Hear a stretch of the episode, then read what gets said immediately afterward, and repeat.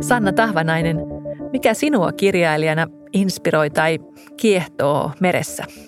Oi, se on äärimmäisen iso kysymys. Mä luulen, että mä oon aina kirjoittanut merestä. Kuulemma se on niin, että kirjailijalla on niin kuin yksi tällainen niin kuin pääteema tuotannossaan ja mun kohdalla se on kyllä ilman muuta se meri. Se on pelottava, se on suuri, se on kiehtova.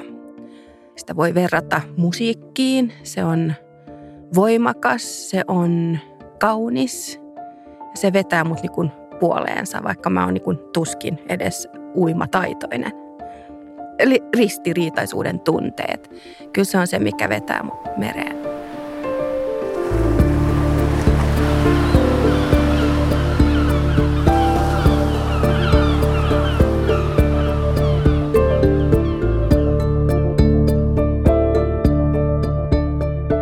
Tämä on minun Itämereni, Jon Nurmisen säätiön podcast. Tällä kaudella vieraina on taiteilijoita, jotka inspiroituvat Itämerestä ja joiden taiteessa meri kuuluu tai näkyy. Minä olen säätiön toimitusjohtaja Anna-Mari Arrakoski Engard ja vieraanani on kirjailija Sanna Tahvanainen, jonka uusin romaani sijoittuu Chelseariin. Tervetuloa Sanna. Kiitos. Sinulta on juuri ilmestynyt romaani nimeltä Mitä perhoset tekevät sateella, äidinkielelläsi ruotsiksi sekä suomennettuna. Tässä kirjassa on todella kiehtova miljöö. Siinä päähenkilö Lee lähtee residenssin Chelsäärin saarelle Ahvenanmaan saaristoon. Ja itse asiassa Chelsaar on ihan oikea saari, johon Ruotsista karkotettu Kreivi perusti 50-luvulla varsin omintakeisen kotipaikan – Kerrotko vähän, millainen saari on Chelsär? No Chelsär on, kuten sä sanoit, se on ihan oikea saari ja mä oon viettänyt aika paljon aikaa siellä ja se on etäinen. Se on, sen jälkeen tulee niin kuin Gotlanti seuraavaksi vastaan, sanotaan näin, että se on niin kuin Tjökkarin ulkosaaristoa ja tota, sinne pääsee, jos pääsee ja sieltä pääsee pois, jos pääsee. Eli säällä on niin iso merkitys, jos, jos viettää aikaa Chelshareissa. Että se on aika haastava miljö ja siellä on aika paljon käärmeitä, okay. joita mä pelkään ihan hirmuisesti. Siellä ei ole niin sähköä. Siellä on muutama tällainen aurinkopaneeli, mutta ei ole niin silleen sähkösähköä. Siellä ei ole kaivoa eikä ei ole niin silleen makea vettä, vaan se vesi tuodaan niin kuin sinne. Ja tota, se on niin kuin samalla tavalla kiehtova kuin, kuin merikin.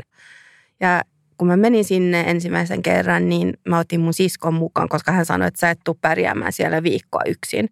Sitten mä menin sinne ja, ja tota, mä rakastun siihen paikkaan heti, että se on jotenkin niin, se on niin, se yhtälönä se on niin jotenkin makea. Siellä on se villin luonto ja se, se meri, joka ympäröi. Ja sitten siinä niin kuin saaren keskellä on se puutarha, se Kreivin luoma puutarhan ja rakennuksineen. Ja tota, Reima Pietilän suunnittelemat rakennukset ovat siellä. Että siellä niin kuin kohtaa tällainen niin kuin kulttuurikeidas, voidaan sanoa, niin kuin siinä niin kuin villissä luonnossa meren keskellä. Ja, ja mun mielestä se on niin kiehtova se yhdistelmä, että tota, oli melkein pakko sitten antaa sille Chelsharelle aika ison, ison osan siinä romaanissa, että se on niin uniikki miljö. Joo. Eli siinä on se sama ristiriita kuin mikä sua kiehtoo meressäkin. On. Just toi vastakohtaisuus. Joo. Niin kuin sanoit, niin Chelsea sai ison osan ja merkittävän osan tässä uudessa romaanissa, mitä perhoset tekevät sateella. Eli se on enemmän kuin miljöö. On. Jo voi sanoa, että Chelsharin saari on siinä romaanissa melkein kuin kolmas päähenkilö. Että se on se Lee, joka on meribiologi, joka lähtee sinne saareen ja ja siellä on myös se mies Jack, se taiteilija. Ja sitten kolmantena on se Chelsharin saari. Ja jos miettii sitä sun omaa kokemusta Chelsharista ja miten se jätti tämmöisen lähtemättömän vaikutuksen sinuun, niin ei voi välttyä samankaltaisuuksilta mm. sitten, jos miettii sitä tarinaa, mm. päähenkilön tarinaa siihen sun omaan. Että säkin oot lähtenyt Chelsariin, jos mä oikein ymmärsin, niin käymään ja viivyitkin kuitenkin sitten pidempään. Joo, tota, Chelsea on ollut mulle niin kuin mun omassa yksityiselämässä. Se on ollut aikamoinen tekijä. Että tota, lähdin sinne yli 20 vuotta sitten ja voi sanoa, että mä jäin siihen. Tota, en asumaan, siellä ei voi asua ympäri vuoden, mutta, mutta tapasin miehen siellä, josta tuli mun lapsen isä ja jonka kanssa mä vietin sitten 16 vuotta. Ja se Chelsea oli meille tällainen niin kuin, ei kesäpaikka, vaan enemmän kuin sitä. Se oli niin kuin se, se kesä vietittiin siellä ja ei ole liioittelu, jos mä sanon, että mä tunnen joka tota kiven siellä ja tiedän, mä en ole ehkä se, se paras uimari enkä se, se suurin kalastaja, mutta mä tunnen sen saaren kyllä aika hyvin. Osasit sä tota veneillä jo ennen tätä sun ensimmäistä tai sitten ennen tätä 16 vuotta kesät Chelsaarissa vai opit sä siellä sitten veneilemään? Ja... No se on tosi rankkaa miljöö oppimaan tekemään niin kuin merellisiä asioita. Se Jökkar ja Chelsea. Vesi on tosi kylmää ja siellä tuulee aina. Niin tota, mun yksi ystävä Maarianhaminassa on yrittänyt opettaa mulle niin kuin veneen käyttöä ää, Maarianhaminan ulkopuolella, missä on niin kuin aika usein tyyntä. Ja, ja se moottoriveneen niin kuin ajaminen, se, se kyllä onnistuu, mutta mä sitten pelkään sitä niin kuin veneeseen hyppäämistä ja veneestä niin kuin poistuloa. Eli hän sitten sanoi, että mä saan niin kuin täyden kympin siitä niin kuin veneen ajamisesta, mutta se on katastrofi, kun mä oon niin kuin kipparina sitten, että, että kun mä yritän rantautua. Rantautua, että ei, se ei onnistu. Mutta aika muista, jos ottaa huomioon just tämän, että ei, ei ole mikään veneilijä ja, ja mm. tota, pelkää käärmeitä. Tai, ja sitten mainitsit, että mm. et ole mikään suuri uimari. Että sitten mm. kuitenkin lähtee tämmöiseen miljööseen, jossa sitä mm. on niin vahvasti sen veden ja, ja ylipäätänsä luonnon armoilla. Joo. Niin huikein hatunnoston arvoinen paikkahan se on. Joo, joo, kiitos. Jos me hypätään sun romaanin maailmaan samaiselle saarelle kuitenkin, niin – sitten valitsit päähenkilön ammatiksi, et kirjailijaa ja mitään tämmöistä lähimaailmaa, vaan ihan meribiologi, mm. joka sitten nimenomaan tuntee meren ja, ja tota, meren ekosysteemin. Pitikö sun paljon ö, opiskella nimenomaan Itämerestä tai meriekosysteemeistä ja limnologiasta – piti. Mä en tiennyt siitä yhtään mitään. Ja mä en halunnutkaan tehdä siitä niin kuin kirjasta liian vaikean. Joo. Että se on niin kuin mun mielestä tosi elitististä, jos vetää niin kuin ihan, että melkein niin kuin ottaa tutkinnon itse ja sitten niin kuin kirjoittaa. et, et mä halusin tehdä siitä niin kuin mahdollisimman niin kuin selkeän, mutta tota, mä otin yhteyttä mun nuoruuden ystävän Ryyttiin, joka on siellä Åbo Akademissa töissä ja hän, hän on akateemikko, mutta hän tutkii, ää, mitä ne on, uskontoja – Joo. Ja totta mä sanoin, että satut sä tuntemaan jonkun sellaisen ihanan meribiologian? Hän sanoi, mä satun tuntemaan tällaisen Annan, joka on siellä Åbo Akademiissa, että, että sä saat hänen puhelinnumeronsa, että mä voin niin kuin, vähän niin kuin varoitella häntä, että sä soitat. Ja sitten se Anna kutsui mut sinne ja sitten mä vietin hänen kanssa koko työpäivän siellä ja hän sanoi, että nyt me mennään labraan ja nyt me otetaan tällainen ää, pakastimesta yksi lintu ja katsotaan, mitä linnun mahan sisällä on ja vähän näytteitä ja, ja silleen. Ja, ja hän, hän kertoi niin kuin työstään ja oli tosi, tosi niin kuin avoin ja ystävällinen ja, ja oli ihana olla hänen kanssa. Ja sitten hän sanoi, että sä vaan niin kuin kysyt, jos on jotain kysyttävää sit matkan varrella ja, ja totta kai sitä oli. Ja hän antoi mulle materiaalia ja mä opiskelin ja, ja, ja mä opin tosi paljon Itämerestä ja sehän on niin kuin myös kauheata oppia, koska se Itämeren tila ei todellakaan ole hyvä, se on hälyttävää. Joo. Ja tota, totta kai mä tiesin sen ennestäänkin, mutta nyt se, mä sain niin kuin faktaa. Joo. Ja tota, se oli mulle tärkeää ja mä vähän odotinkin, kun se kirja julkaistaan, että, että puhuttaisiin just siitä, että, että, että mä oon kirjoittanut Itämerestä, että se on niin kuin rakkausromaani, missä on myös niin kuin ekologinen sana. Mutta tota, mä luulen, että se ei ole niin, kuin niin mediaseksikästä puhua Itämeren tilasta, että, että on sitten mediassa on sit puhuttu enemmän tästä, että perustuuko se romaani mun omaan elämään ja, ja siitä niin kuin rakkaustarinasta. Että et, et mulle se on tosi tärkeä osa sitä romaania, että, niin kuin, että se kertoo myös Itämerestä, koska Itämeri on, se ympäröi meitä kaikkea ja, ja tota, liittyy meihin kaikkiin ja se on niin kuin äärimmäisen tärkeää, että se on myös tulevaisuudessa niin kuin mahdollisimman puhdas ja terve.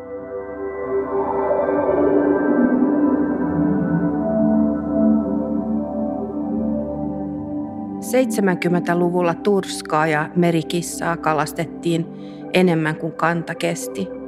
Sen jälkeen merisiileillä ei ollut enää luontaisia vihollisia. Ne söivät kelppikasvustot. Pohjois-Norjan vuonoilta kelpit hävisivät laajalta alueelta.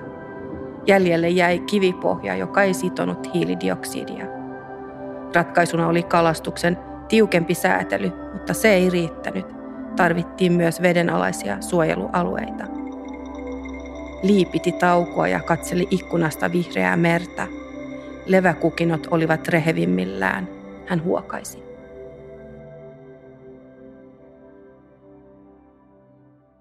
Puhutaanko siellä Chelsäärissä ja Tjökkärin saarilla ylipäätänsä Itämeren tilasta tai siitä, että miten se on muuttunut? Kyllä siitä puhutaan ja ollaan todella huolissaan, koska sehän on kuin hernerokkaa se meri, sanotaan heinäkuun, elokuun vaihteessa. Että et, et kyllä ihmiset siellä tota, kun elävät niin kun, ä, meren ja, ja luonnon armoilla, ovat erittäin huolissaan siitä, että et, et tota, kyllä se on, kyllä se on niin kuin jokapäiväinen huolenaihe siellä. Et. Joo. Huoli tai ahdistus ei ole koskaan hyvä asia, mutta toisaalta niin – jos sen huolen ja ahdistuksen kääntää toimintaan, niin se on valtava voimavara. Mm. Ja meissä ihmisissä on, on oikeasti se mahdollisuus. Meillä on paljon keinoja nyt vaikuttaa siihen meren tilaan ja mm. suuri osa niistä keinoista tapahtuu tosiaan maalta käsin. Ja sillä tavalla me parhaiten voidaan suojella myös sitä kalastoa ja, ja tota, toisaalta niitä ikiaikaisia elinkeinoja, kuten kalastusta ja mm. saaristolaiselämää.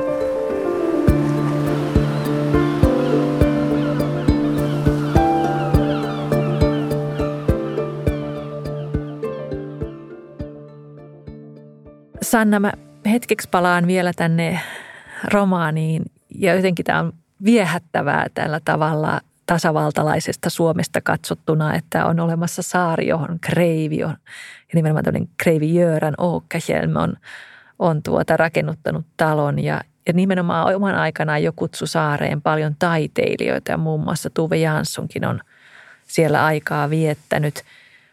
Ja viettäähän siellä nykyisin moni muukin taiteilija-aikaa. Muun muassa sinä olet viettänyt siellä niitä monia kesiä, niin millainen paikka se on ulkosaaristo taiteilijalle tehdä työtä? Vaikuttiko se paljon siihen sun kirjoittamiseen? Joo, se, jos sinne menee työskentelemään, niin siellä aluksi pitää niin kuin muistaa, että kaikki on hidasta siellä. Että se arjen pyörittäminen Chelshareissa vie melkein sen kaiken ajan. Eli sä sä peset ne, ne, ne potut siellä rannalla ja, tai rannassa meren merivedessä ja sä keität ne kaasuhellalla ja sit sä keität sitä tiskivettä ja, ja, ja niin kuin kaikki on tosi hidasta. Joo. Eli sä et pysty niin kuin vaan tekemään töitä siellä ja se työnteko on myös kirjailijalle esimerkiksi, että se ei ole niin kuin läppärillä niin kuin silleen kirjoittamista, että koska siellä ei todellakaan ole sitä sähköä että mä oon tehnyt ihan niin kuin silleen käsin töitä siellä ihan Joo. kynän ja paperin kanssa. Et, et, mä oon kirjoittanut runoja Chelshareista, Chelshareissa. Joo. Mä oon ollut niin kuin siellä ja kirjoittanut sitä saaresta ja sitten mä oon ollut etänä ihan poissa sieltä, jossain istunut Lissabonissa jossain hotellissa tai kahvilassa ja kirjoittanut romaania Chelshareista. Et se Chelshere on kaukana kaikesta, ja, mutta se on erittäin palkitsevaa myös, että sä saat tosi paljon siitä miljööstä. Ja, ja tota, mutta kun me puhutaan koko ajan, että se on niin, niin kaukana kaikesta, niin siellähän kuhisee myös kesäisin turisteja. Että se on myös tällainen paradoksi se saari. Ja sehän on melkoinen nähtävyys. Se on erittäin kaunis. Se Joo. on karun kaunis. Mm. Aivan. Minkä sitten huomaa myös tästä sun kirjasta tai itse asiassa kirjoista, että tässä nimenomaisessa romaanissa niin meri ja kaikki merelliset asiat, ne on käsin kosketeltavasti läsnä. Että siellä puhutaan, kun sä kuvaat sen verkkojen laskemisen ja mm. sen kalliot niin, niin sateella kuin sitä auringonpaisteessa kalat ja linnut. Tai musiikki, mm. mikä on ihan mahtavaa, että tässä kirjassa yhdistyy niin vahvasti meri ja musiikki, kun päähenkilö soittaa pianoa ja valmistautuu esiintymiskiertueelle. Miten sä tulit valinneeksi just tämän meri ja musiikki teeman? No kirjailijana mä oon, niin kuin, mä oon tosi niin intuitiivinen. Mä vaiston varassa tota teen sitä työtä ja useimmiten niin ne ideat tulee niin mun luo. Mä en välttämättä etsikään niitä. että tota, tämäkin romaani on niin, jos niin kuin katsotaan sitä kertomusta, se on niin raju, enkä mä välttämättä olisi niin kuin itse halunnut kirjoittaa tällaista romaania, mutta se tuli, tuli mun, mun luo tämä ja tota, mä en voinut muuta kuin kirjoittaa. Se oli niin, niin raju se, jos nyt inspiraatioksi sanotaan ja sama juttu sen päähenkilön niin kuin työn tai työkuvan kanssa on se, että, että, että, että en mä silleen ajatellut, että mikä hän tekee työkseen. Hän vaan oli se meribiologi, jonka intohimona on se piano. Hän on ehkä liian niin kuin peloissaan ja liian herkkä olemaan se pianisti, mutta hän haluaisi olla se. Mutta hän tota, meribiologina on tehnyt sitä uraa ja, ja sitten hän saa niin kuin tässä kirjassa niin kuin mahdollisuuden myös niin kuin toteuttaa sitä pianistipuolta. Ja, ja tota, se ei ollut niin kuin suunnitelmana, että se meri, joka on kuin iso, sehän on kuin elävä konserttitalo, mm. joka aina pauhuu. Että se ei ollut niinku sille mun suunnitelmana, että hei, että et meri ja sitten se piano, että ne on niinku, menee melkein yksi yhteen. Että et, ne vaan tuli.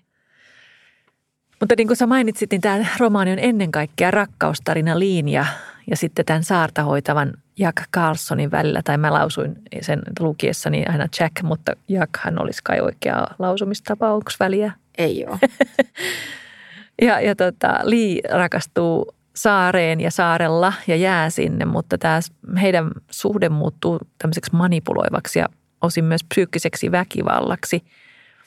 Minkälaista tunnelmaa sä hait tai miksi halusit nostaa näitäkin niin kuin hyvin tummia ja, ja tota, synkkiäkin sävyjä sitten tähän heidän suhteeseen ja Merikin näyttelee sitten jännästi tiettyä roolia.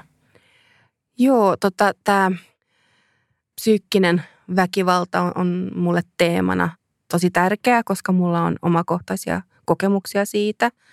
Ja tota, sehän on näkymätöntä ympäristölle. Ja tota, sen takia se on jotenkin kiehtovaa kirjailijalle kertoa siitä, koska se ei jätä niin jälkeä, näkyviä jälkeä siinä toisessa osapuolessa. Ei ole niin kuin mustelmia eikä katkeneita luita tai tällaista. Ei ole niin kuin, mutta on tällaista niin kuin verbaalista ja, ja psyykkistä Joo. väkivalta. Että mä halusin niin kuin kirjoittaa siitä, koska se on, mä ajattelin vähän sitä Tuve Janssonin näkymätöntä lasta. Että tota, Aivan. Se on mun mielestä myös tosi kiehtova. Se on aina kiehtonut mua, että, että miten ihminen, niin kun, ihmisen ääriviivat rupeaa katoamaan, kun toinen vähättelee ja, Joo. ja tota, käyttää sitä psyykkistä väkivaltaa. Että, että tota, sitten mä halusin myös, että se päähenkilö on vahva. Hänellä on niin vahva identiteetti ja, ja tota, on hyvä työ ja, Joo. ja on fiksu kaikin puolin. Että se, sä voit olla tosi fiksu ja, ja, ja, ja määrätietoinen ja sitten kuitenkin... Joutua semmoiseen joo, tilanteeseen, joo, joo just joo, näin. Joo.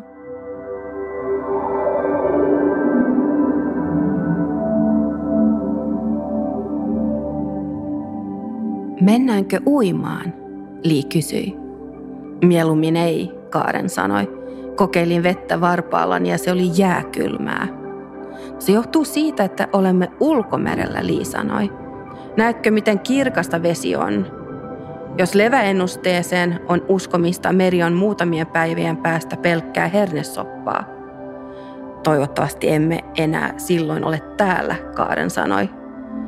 Yhtäkkiä Lee nousi ja sukelsi veteen, joka oli niin kylmää, ettei hän ensin nähnyt mitään.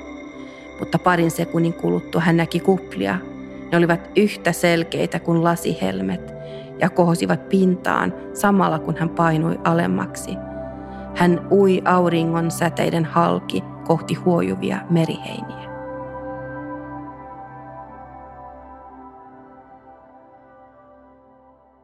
Vaikea uskoa, että et ole meribiologi. Nyt tässä välissä kysyn Sanna, että osaatko sukeltaa? En ole. E, tai en, en, en ole meribiologi enkä osaa sukeltaa. Äh, jos sanotaan näin, että mulla on erittäin rakas isosisko. Mutta kun me oltiin lapsia, niin hän painoi mun pään veden alle. Oh. Ja tota, sen jälkeen mä en ole laittanut päätäni veden alle ikinä. Ja äh, se olikin niinku omituista, että mä osasin kirjoittaa tästä. Niin, tämäkin oli nyt ihan semmoinen, kun saisit itse ollut siellä katsomassa näitä ei, ei, ei. Mä oon vähän kuin kissa. Jos laittaisin kissan veteen, niin se on just sen näköistä, kun mä menen uimaan. Et nytkin tänä kesänä mä oon kerran uinut. Joo. Juoksin veteen ja se oli erittäin kylmä ja ihan kauheata. Mä huusin, ja, mutta sitten mä uin. Uin ehkä kerran viidessä vuodessa. Tässä ei selvästi mitään haittaa, koska tämä pätkä, johon tämä mm. lyhyt näyte, niin ja tämä meriheidän kuvaus, niin sehän oli kuin rankkauden tunnustus sitä hyvinvoivaa merta kohtaan. Mm. Muuttiko tämä romaanin kirjoittaminen, että nimenomaan tämän romaanin kirjoittaminen sun suhdetta mereen tai Itämereen? Kyllä, kyllä. Tota, mä oon kyllä entistä enemmän huolissani Itämeren tilasta ja yleensä merien tilasta. Että tota, että on kyllä erittäin huolestuttava Itämeren tilanne. Kyllä se kirjan kirjoittaminen oli niin kuin monella tapaa rankkaa ja se, että mä, mä sain niin kuin tietää niin paljon asioita Itämeren niin kuin huonosta tilasta kuului siihen, niihin rankimpiin juttuihin. Ja siltikin tästä ei jää synkkä käsitys, että sä et, ehkä se on just sitä, mistä sä kuvasit tässä aluksi, että on se ristiriita, mm-hmm. että on se meri vetää ja se pelottaa. Joo. Että se on sekä niin kuin ihana ja kauhea. Joo, on, on. on. niin Joo. se tämmöistä, että tuossa romaanissakin, niin siinä on koko ajan tällainen jonkinnäköinen jännite. Joo, Joo, mä en halunnut tehdä tästä romaanista, että se on mikään tällainen niin kuin dystopia. dystopia tuomiopäivän tällainen juttu, että, että se meri saa olla kaunis. Se ei ole mikään koriste siinä romaanissa, ei todellakaan. Että se on ihan oikea ja siinä on sitä merilevää ja se saa kuitenkin olla myös kaunis ja se saa olla myös niin kuin ihana. Luuletko, että jatkossa kirjoitat vielä jotain mereen liittyvää? Kyllä mä luulen, joo. Että tota, joo, mulla on kyllä vahva tunne siitä, että, että, että tulen kirjoittamaan aina merestä. Että, että se jotenkin, se on se ristiriitaisuus just, että on se, se kiehtoo ja mä rakastan sitä ja sitten mä pelkään ja, ja, tota, ja sitten vielä se, niin kun, jos puhutaan siitä niin kun luonnon tilasta ja merien tilasta, niin, niin se, se on hälyttävä. Että kyllä se on niin kun elementeissä kiehtovin, että, että se on se, se pelottavin ja, ja se kiehtovin. Että tota, kyllä, kyllä mä luulen, että, että mä jatkan sitä tutkimusmatkailua. Ihana kuulla, koska Sanna, jos mietitään, että me ihmiset, niin me olemme tutkineet, me tunnemme totaalisesti ja täysin kuun pinnan, mm. mutta vain 20 prosenttia merien pohjista. Mm. Niin se selvästi nämä meri ja sen ulottuvuudet ja, ja sekä niin kuin mielikuvitusmaailmassamme että, että ihan se oikea ekosysteemi mm – niin siinä on todella vielä tutkittavaa. Mm, on, on, on. Jos ajatellaankin Itämerta, niin, niin maailman pienin valashan liikkuu Itämeressä. Kyllä. Se on tämä, mitä se on nyt suomeksi, pyö... Pyöriäinen. Pyöriäinen, Joo. kiitos. Sehän niin kuin näyttäytyy, jos näyttäytyy jollekin, e, esimerkiksi jos joutuu johonkin niin kuin kalaverkkoihin, niin, niin sen voi niin kuin löytää silleen. Mutta sehän on niin kuin, kuin salaisuus, se on kuin tällainen salainen Itämeren asukas, että sekin mua niin kuin kiehtoo, että siitäkin voisi niin kuin tehdä tarinan. Siitä mä oon ihan samaa mieltä, varsinkin kun toi sun ensimmäinen valaita koskeva kirja, joka on tämä ihana lasten kuvakirja Vilja ja Valas, joka tosin on tuolla Atlantilla eli Norjan rannikolla ja kertoo ihan ryhävalaasta, mutta ei se olisi yhtään hassumpaa, jos tota, Vilja jatkaa matkaa mm. ja törmää tähän ja löytääkin sen, sen pyöriäisen. Sen pyöriäisen, jota tuskia joo. ei löydy. Joo, joo. No, koska mä samaistun tuon itse asiassa tuohon pyöriäisen. Mä olen pyöriäisen näköinen tai, tai kuulemma mä oon. Että tota, se, on, se on mun alter ego toi pyöriäinen ja sitten oltaisiin taas Itämeressä. Että et kyllä mä luulen, että tämä niinku tarina jatkuu.